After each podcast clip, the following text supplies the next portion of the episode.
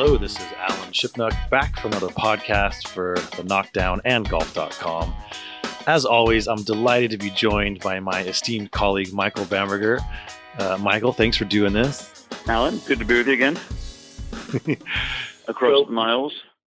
Oh, yes, many miles. We've been podcasting our butts off lately.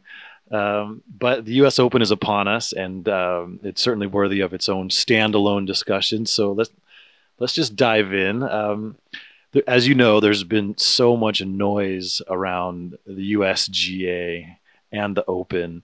It, it's always a backdrop issue, kind of carping about about the blue coats and the setup. But the last few years, it's just reached a fever pitch. Um, I'm wondering, Michael, what what is your the state of the USGA in your minds, and, and what is the larger meaning of this particular Open? Well, I you know it's interesting. The whole thing is interesting, and one of the things that's been interesting to me has been your response to it because you and I are the same. We want these players to be open with us and open with the public. We think it makes we think it's appropriate. It makes the world a more interesting place. But I was very interested to see just last week on our our PGA Tour Confidential or Sunday night uh, uh, discussion group, uh, you basically taking the position of uh, enough with the carping. So, so may, maybe a good starting place here for people to get people up to speed who may not be is what what is it that some of the players have been saying, and why do you feel that it's been been over the top or maybe too much? Well, first of all, I'd like to point out if anybody is listening to this podcast, they're certainly up to speed. This is the lunatic fringe of golf fans who are tuning in right now. But um, we'll, I'll indulge you, Michael. I mean, it there there's no question the USGA has screwed up over and over again, but it was it was well chronicled at the time. There's there's like we're, we're still we're still relitigating what happened in 2010 at Pebble Beach and at Chambers Bay and at Oakmont. I, feel like I've been talking about these things for a decade because I have. Um, Wait, was 2010 Pebble Beach, just to bring it back to Pebble Beach, was that considered a USGA screw up? Because I, I don't remember it that way. Well, the greens were really, really iffy, very bumpy, very spiked up. They just they they pushed the greens to the edge. They looked terrible on TV. They didn't putt true. You know, Tiger made some comments about it, among others. And then, it was not entirely the USGA's fault, but the some of the green contours have become too extreme over the years, especially on 17. I mean, nobody could hit the 17th green. It was so brick hard and I mean, guys were aiming for the front bunker because they, they couldn't hold the green. Um, they, they've since, I mean, 14, there was some setup problems on 14. Um, there was some issues on 13. So some of these were, it was just Pebble Beach gets a ton of play. It's this, you know, you splash out of bunkers, 400 golfers a day. The, the, the mounds and the slopes build up over time, and they hadn't they hadn't been properly addressed. But you know, the USGA comes in, takes control of the golf course. I mean, they could have they could have identified these problems before the tournament and reshaped some of the greens, you know, two years out. And it's now been done. You know, 13, uh, 14, and 17 have all been redone since 2010. That some of the some of the extremities have been have been smoothed over, and the the putting surface has been uh, enlarged to allow for more pins. So that shouldn't be an issue. But for sure, there was there was complaints about about what happened in 2010. We know about Merion. We know we know about all these. So I I like we get it. And now yes, as you say, we want we want candor and we want critique from the players and that's totally valid. But now it's just piling on it feels like.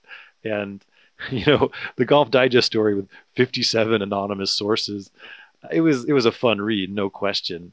But I think it just is like page after page of of these guys just opening a vein and it it's just and of course it's not just that one particular story. This is you know what phil just said about the usga at the memorial. Um, it, it's like okay we get it guys. You don't like the usga but the um, the fact is i would still rather have the blue coats be stewards of the game than pga tour players and the pga tour because they the tour exists only to put money in the pockets of the players, and that's really all they care about. With a little window dressing towards charity, they're not thinking about the, the game as a whole, and especially not the amateur player. Uh, so bottom line is, I still would rather have the USGA in charge than than any other entity. But they need to do better. Yes. Does this need to drown out the entire run up to the U.S. Open? No. That, that's kind of my feeling. But what are your thoughts? It's interesting. I mean, you know, if if you look at Tiger's com, it, it's it's understandable why we would say, you know, the players are piling on now. But if we look at just what Tiger said, what Rory said, and what Phil said, they actually are quite different in, in the general category of making a statement and complaining about USGA setups of US Opens. Yes, they're all in that category. But there was a level of nuance to what Rory said and what Tiger said that was totally, completely missing from what, what Phil said. I'm just curious to know your feeling about why do you think, you know, of course, Rory and Tiger have won U.S. Opens, and Phil famously, of course, has not. He's got six runner runner up finishes. Why do you think Phil said what he said, Alan? And how, if at all, do you think that's going to possibly make him in a better position to do the thing he most wants to do in his career right now, which is, of course, win the U.S. Open and complete the career Grand Slam? I mean, maybe he thinks it's, it's a preemptive shot across the bow and to the setup guys, like just don't, maybe that'll force him to back off by half a foot on the stimp meter, you know, having Phil's comments ring in their ears. Maybe it's just him trying to get the frustration out ahead of time as opposed to in the middle of the third round, like we saw at Shinnecock. I don't know. I mean, Phil's a calculating guy. He rarely opens his mouth without an agenda. So I think perhaps he, he thinks he can he can control the setup with his mouth. I I don't know. I it, it was really kind of out of left field, but um, in the context of he's at the memorial and it's it's a very stately event and nothing had, there'd been no news break to prompt him to go off like that. But it, I I think it's and of course we have a parallel podcast that's that you and I are big voices on that um, that our colleague Sean Zak has has steered through. It's a two-parter, all going very deep on, on Phil and, and the U.S. Open, and, and we get into all these things. Uh, so uh, it, everyone has an agenda, right? And I, I like what I like what Tiger said is you know it was just bring back the old setups. You know, Mike Davis went to the graduated rough around 2006, and it made sense in theory. Should should a drive that's that two, that's two yards off the fairway be punished the same as one that's 30 yards off? But it led to this kind of kinder, gentler setup, and I and I that you know in parallel they went to these new venues like Chambers and Erin Hills, and um, you know what Tiger's asking for a return to the traditional U.S. Open, which suited him well, and um, I think that it's it's valid. You know, Brandel Chamblee wants the same setup. I mean, the U.S. Open had an identity, and it's been lost a little bit now. As we saw at Bethpage, very narrow fairways, very thick rough can lead to kind of a boring, plodding kind of golf. But I guess that's what the Open's supposed to be about. So um, it was, as you say, each of these comments had a had a little different feel a little different content. But when you when you add that to the hundred other guys who are complaining, the, the nuance gets lost, and it's just a bunch of tour players complaining nonstop. And I guess that's that's where I've I've sort of had my fill. Uh, Alan, if I asked you to name the single most iconic U.S. Open golf course in the United States, what would you cite? Well, of course, everyone knows I'm a Pebble Beach homer, and because of the roll call of champions and Jack's one iron and and Watson's chip in and Tiger's dominant performance in 2000, I would probably vote for Pebble Beach. Although Oakmont or or Winged Foot might be really the the quintessential just ball busting setup and and that look of the traditional old course, the the stately clubhouse. I mean, in some ways, those places reek of the open more than Pebble, and they were hosting it long before 1972. But I, do think that, that, in my mind, it's Pebble Beach, uh, partly because it's the most democratic of all the championships through the open qualifying process. And of course, Pebble Beach, anybody can play. In preparation for this podcast, I, I took my, my puppy Monty for a walk on the links this morning. And it's today is the Wednesday before the US Open. And there's everyday play. This is the last day that they're letting regular golfers go out there and play. So there's 25 handicappers out there trying to battle the rough. And on one level, it's it's kind of crazy. I mean, you wish they would shut it down sooner, so they, they could get the course in A plus shape. But it's also very cool. I mean, eight days later, the U.S. Open starts, and you've got everyday golfers playing the, the course, and we know that's not going to happen at, at Oakmont, and it's not going to happen at Winged Foot, and it's not going to happen at Shinnecock Hills, and it's part of what makes Pebble Beach very special. So, um, I guess I guess I'm, I'm voting for Pebble, even though you can you can you can argue against it. What would your answer be? Well, I think you made a great case for Pebble, and uh, and I I agree with actually everything you said, including the part that it only goes back to 1972. So, if I was going to cite the most iconic of U.S. Open uh, golf courses, I, I, I, would start with uh, I would start with Oakmont, and maybe then maybe a, a, a, nod to Shinnecock Hills as well. But just to focus on on Oakmont for a minute. So when Tiger talks about you know let's go back to U.S. Opens as they used to be as they used to be, well, there's no going back to Oakmont because they got rid of thousands of trees there, and they've made it. You know, it's just a barren field of rough and nasty bunkers and extremely fast undula- undulating greens. So Oakmont's Oakmont, but it's except for that, it's a very different Oakmont now than it was when Johnny Miller won there uh, in, in, 73. It's a completely different golf course. So, uh, to, to this broad question of what are we going to go back to, you can't go back because the trees are gone at Oakmont. If that is, you know, you identify, you and I have identified as, you know, one of the one or two or three most quintessential U.S. Open courses, uh, where does that really leave the USGA to take uh, U.S. Opens to, even if you wanted to go back to a traditional uh, tr- tree line golf course? And by the way, Shinnecock Hills is the same. Shinnecock Hills was never a links course, as it's sometimes advertised to be. It's a it's a sui generis uh, piece of land, but it had trees on it, and now it basically doesn't. Pebble has some trees, not many at all. Um, but, uh, but anyway, so this so this notion of what you know Ben Hogan U.S. Open golf, what Jack Nicklaus U.S. Open golf was, and what is actually available now uh, at at the highest levels of demanding golf are just uh, are just uh, uh, very different things. Um, and uh, and and it's a problem. Uh, how, what do you feel about the Alan about the broad idea of having fewer courses in a U.S. Open rotation? How that might because what we're really talking about here is has the U.S. Open lost its identity? Uh, the players are starting to say that the public probably hasn't fully grasped that, but maybe has just on instinct alone. Um, if if if you agree with that as a problem, what do you think the solution is? To, uh, solution is to that?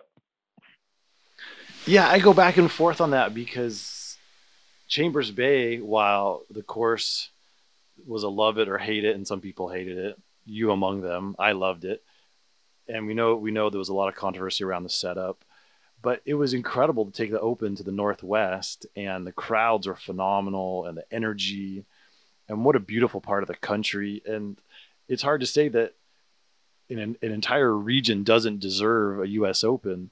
Uh, if you limit it to just a you know a handful of courses, then there's a lot of fans who are never going to get to experience U.S. Open, and it is it is supposed to belong to all of us on some level. So I go back and forth. Um, but when you go to a new course, it, it, can be a disaster. And Erin Hills just did not play like a U.S. Open, and we can all agree with that.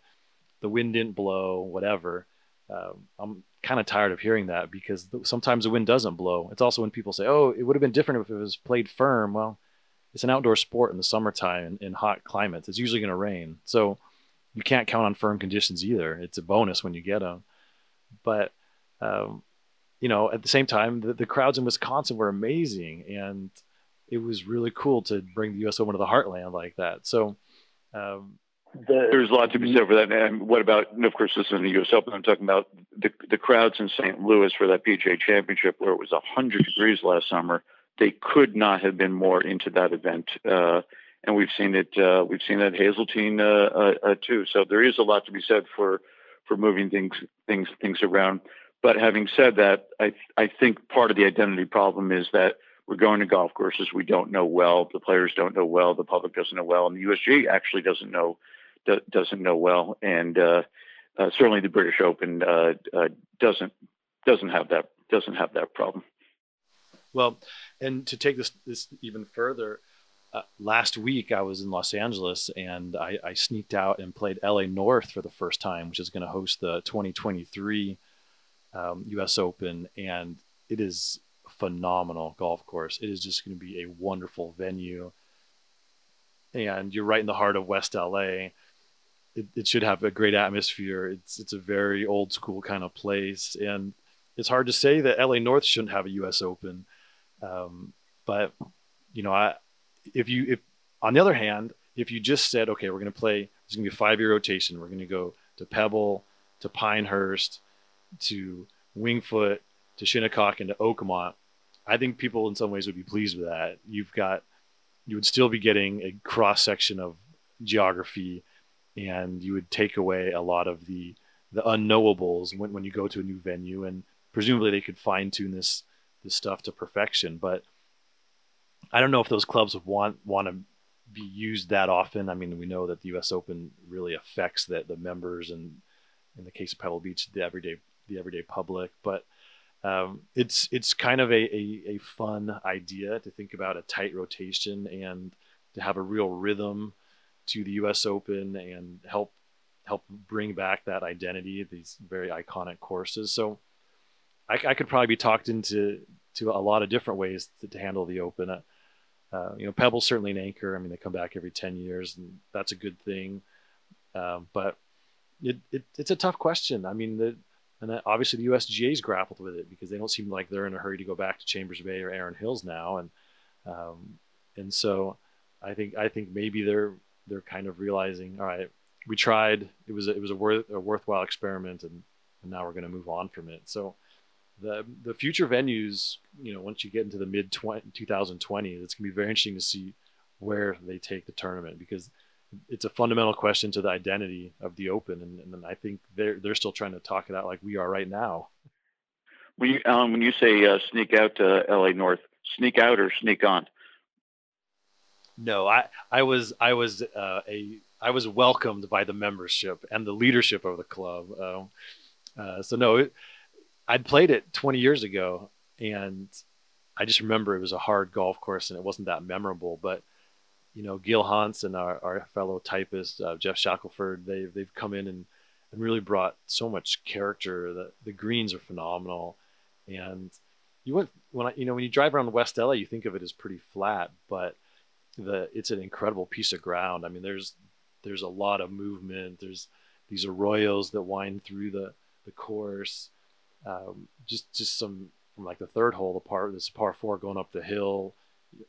It's one of one of the coolest holes I've played in a really long time, just because of the movement of the land and um, there's there's a bunch of them like that. So it it's it's a tremendous golf course. I can't wait for that U.S. Open, and um, but there'll be there'll be a lot of trepidation about how how the USGA is going to handle it. I mean, uh, it, it's kind of unique grasses in, in that part of Los Angeles, and um, it's you know, they they swore up and down they weren't going to mess up Shinnecock Hills, and they kind of did on that Saturday. Even though I think we both know it really came down to two pin positions that were a couple yards in the wrong direction, and otherwise the setup was was really good. But um, I mean, the players were making it out to sound like it was a clown's nose position. It was just it was slightly off. It wasn't ideal you still could put the ball in the direction of the hole, uh, you know, and tap in. I mean, that they made it sound crazily inappropriate. It wasn't crazily inappropriate, and then and then the USGA apologizing for it actually ratcheted up their criticism and legitimized legitimized their criticism. When you know Hogan, Nelson, and Tiger had he been around, uh, uh, they they wouldn't have uh, I don't think it would have bothered to uh, to say a thing. Just to go back to LA North for a second, I, uh, I only have played it uh, since since Gil and, and and have been through it. I think it's absolutely spectacular, and you know the line I've been using. If you like Pine Valley and you like Augusta National, you're going to love this place. But I think this is a very significant but. This is not Tiger Woods' definition of traditional U.S. Open golf. Uh, you know, it's another golf course that really is going to depend on bunkering and to some degree rough or to a significant degree rough rather than uh, driving it between uh, you know and, and avoiding trees. Um, uh, well, and yeah, it has a very expansive, very expansive feel. I mean, there's some some double fairways like when you when you tee off on on ten and even one and eighteen. It's wide. Is wide. It's wide. It's wide. Wide. It's a wide golf course, and uh, and I think that really that's the word. That's uh, where the USGA has gotten away from wide and chipping areas. That was not. That is not traditional U.S. Open golf. You know, to use the word our, our colleague Dylan uses, a, a U.S. Open golf is supposed to be narrow corridors, uh, or maybe not supposed to is not the right, word, but that's traditionally uh, what it is. Uh, but having said that, the whole world has turned into a TV show, and the USGA, like the rest of the world, is very aware of ratings, ratings, ratings. And uh, that kind of tree lined uh, narrow corridor course where you hack it out if you miss a fairway can lead to some very boring golf and uh, and some uh, and some boring winners if you think Hale Irwin is a boring winner. No, I don't think he is because um, he's doing what he, he's doing something on such an extremely high level. But you have to be sort of a purist to appreciate what that what that high level is.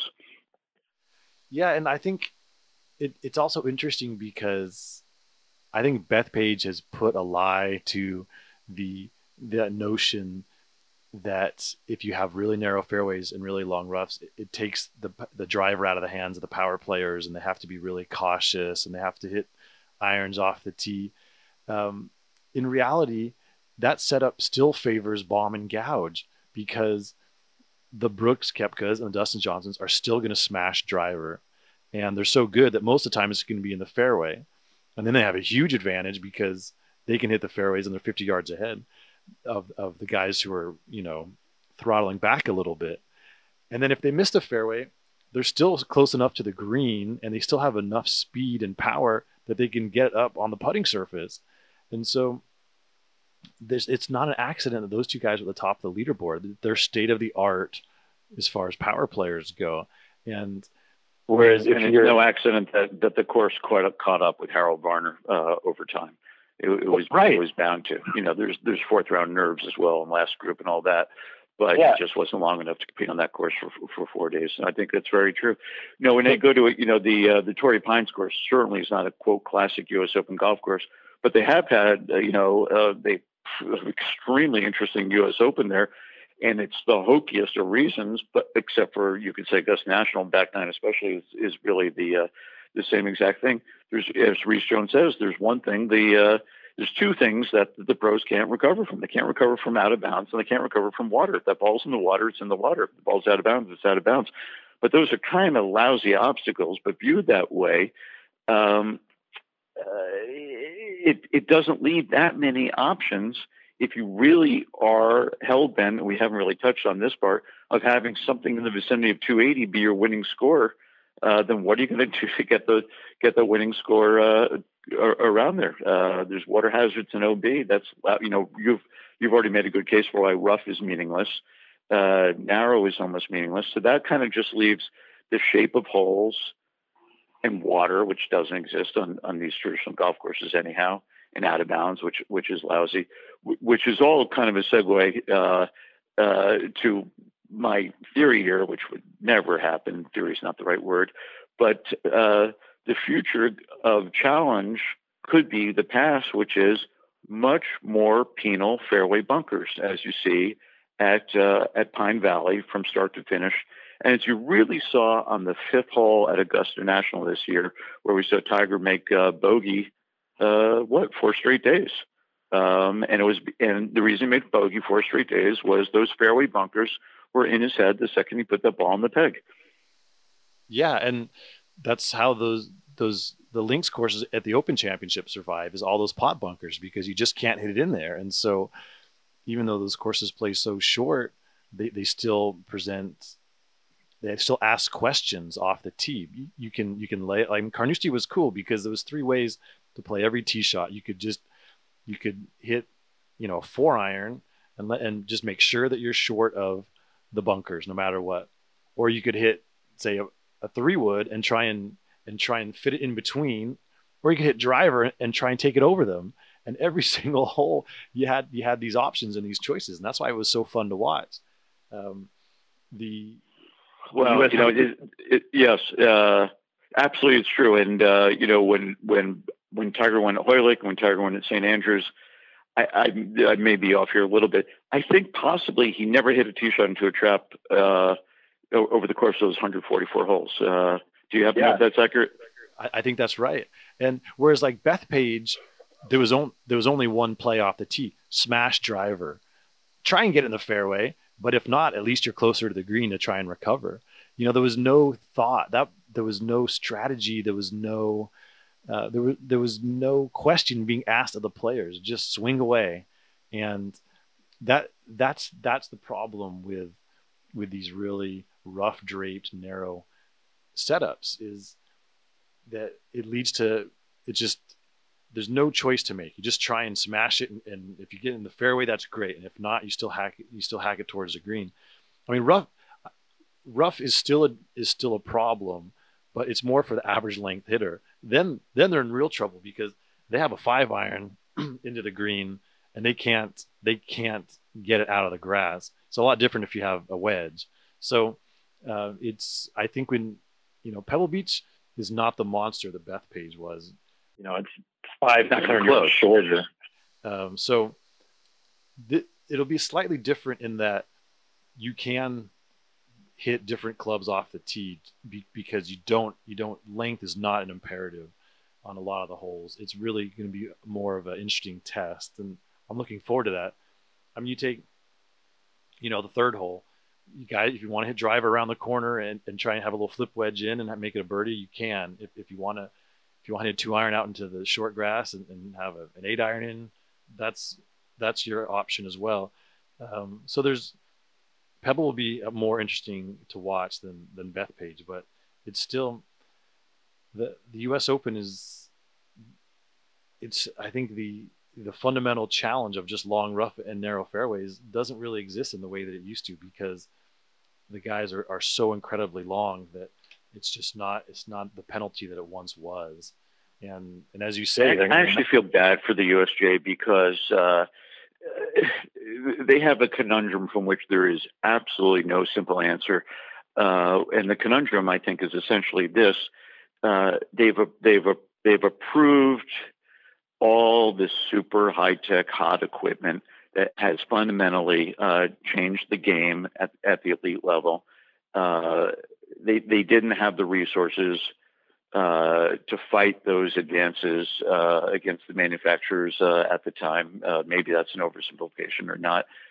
Um, so they've got that going on on the on on the one side of the ledger, and the other side of the ledger, they no matter what they say, I don't care what they say, they do want to protect par as a uh, as a meaningful number, um, but they can't. So that would leave taking uh, you know an R&A approach, whereas you know we don't care if you won with 260, uh, just go out there and, and, and play the golf course. Um, the USGA doesn't have that mindset, and that's part of what made the U.S. Open the U.S. Open in the first place. Uh, and um, it'd be easy to feel sorry. No, I mean everything you say is is correct. It just it'd be easier to feel sorry for them if they didn't have the power to regulate the equipment. I mean, they they were just asleep at the wheel as the game fundamentally changed, and this it happened on their watch. See, I, I, do you think that was fundamentally the issue that they were asleep at the wheel, or that they were, or they were afraid that the manufacturers they knew that the manufacturers had all the power, had all the lobbying, had all the had all the lawyers, and were going to and we're going to stop them if they could. I mean, they saw what happened to Karsten Solheim uh, uh, Ping suit in the in the 80s. I thought that w- I think that sort of showed them really where the uh, where, where, the where the power was in, in, in those kinds of just. Yes, but that was when that that was when the USGA was basically penniless. Now they've got this Fox deal. They they could fight these things out if they had the stomach for it. But uh, I, you know, that Fox deal was was way you know the the horse was way out of the barn by that point. Well, that's true. But if they wanted to bifurcate or they wanted to to bring a, a, a ball that flies shorter, you know, a sort of mandate. I mean, they are in a position to put some of the toothpaste back in the in the tube, but you know, they have they have these little rinky-dink tests they do with the driver and the ball, and they say no, we have we have a, a distance cap and it's only gone up X number of yards, but that's a robot that's swinging it. It's not Dustin Johnson. Like they have fundamentally misunderstood how all these players are optimizing their performance through diet, through the gym, through through TrackMan tuning, through the marriage of shaft, ball, and clubhead. And so I do think that that they just didn't quite grasp how the players were chasing distance and and then you have these little breakthroughs like you know now Callaway's using AI to design their their driver faces and and all these things that they you know they, they couldn't really predict and um, so if, if you ask the USGA driving distance has only gone up a little bit but we know that's not true and then you, you get these freakish athletes like a Cam Champ um, and they they can take the approved equipment and do things with it that people never dreamed of. So um, it was a lack of imagination. Right. It, it, it's almost an insult to tell us that driving distance is not uh, not, not, increased. I mean, we can all we can all see it. Uh, they're not fooling. They're they're they're not they're not fooling anybody. You know, well, they're fooling themselves. They're fooling themselves because that that that's their talking point is, hey, it's only gone up a little bit. Everything's fine. But meanwhile, everything's on fire around them. So it's um, I don't know if you were if you were if you were a 30 year old elite golfer who had who had won on tour and had not won any majors, how would you rank the uh, how would you rank the majors and which ones you would want to win the most? Well, we all know the Masters is number one. Um, I think the PGA Championship is always going to, for now, is going to be fourth, but the date change is going to help elevate it in people's eyes. And it, uh, but for now, I, I think Masters is one, PGA is four, and then whether you, which Open, how you rank it depends on where you're from and and who you idolize growing up. But I mean, for me, I'd rather win the Open Championship. Uh, I think it's it's a more it's more iconic. It's a worldwide event uh, going back hundred years, and I love the playing fields. I love everything about it.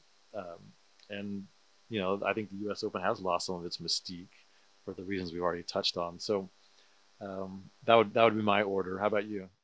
Well, uh, you know, uh, I mean, I've had this conversation with with Arnold, with Jack, with Curtis Strange. You know, so that rep- Tom Watson. So that represents you know a, a lot of different years, and they all now, of course, they're all you know Hall of Fame American golfers. Uh, but they all grew up with the notion that I grew up with, having been born in 1960, that the U.S. Open was the king of the majors because uh, it, was the legacy of Hogan. It was it's the most demanding test of your golfing skill period. Uh, and as big jack would always say you know the, the, the, masters was just a nice golfing get together.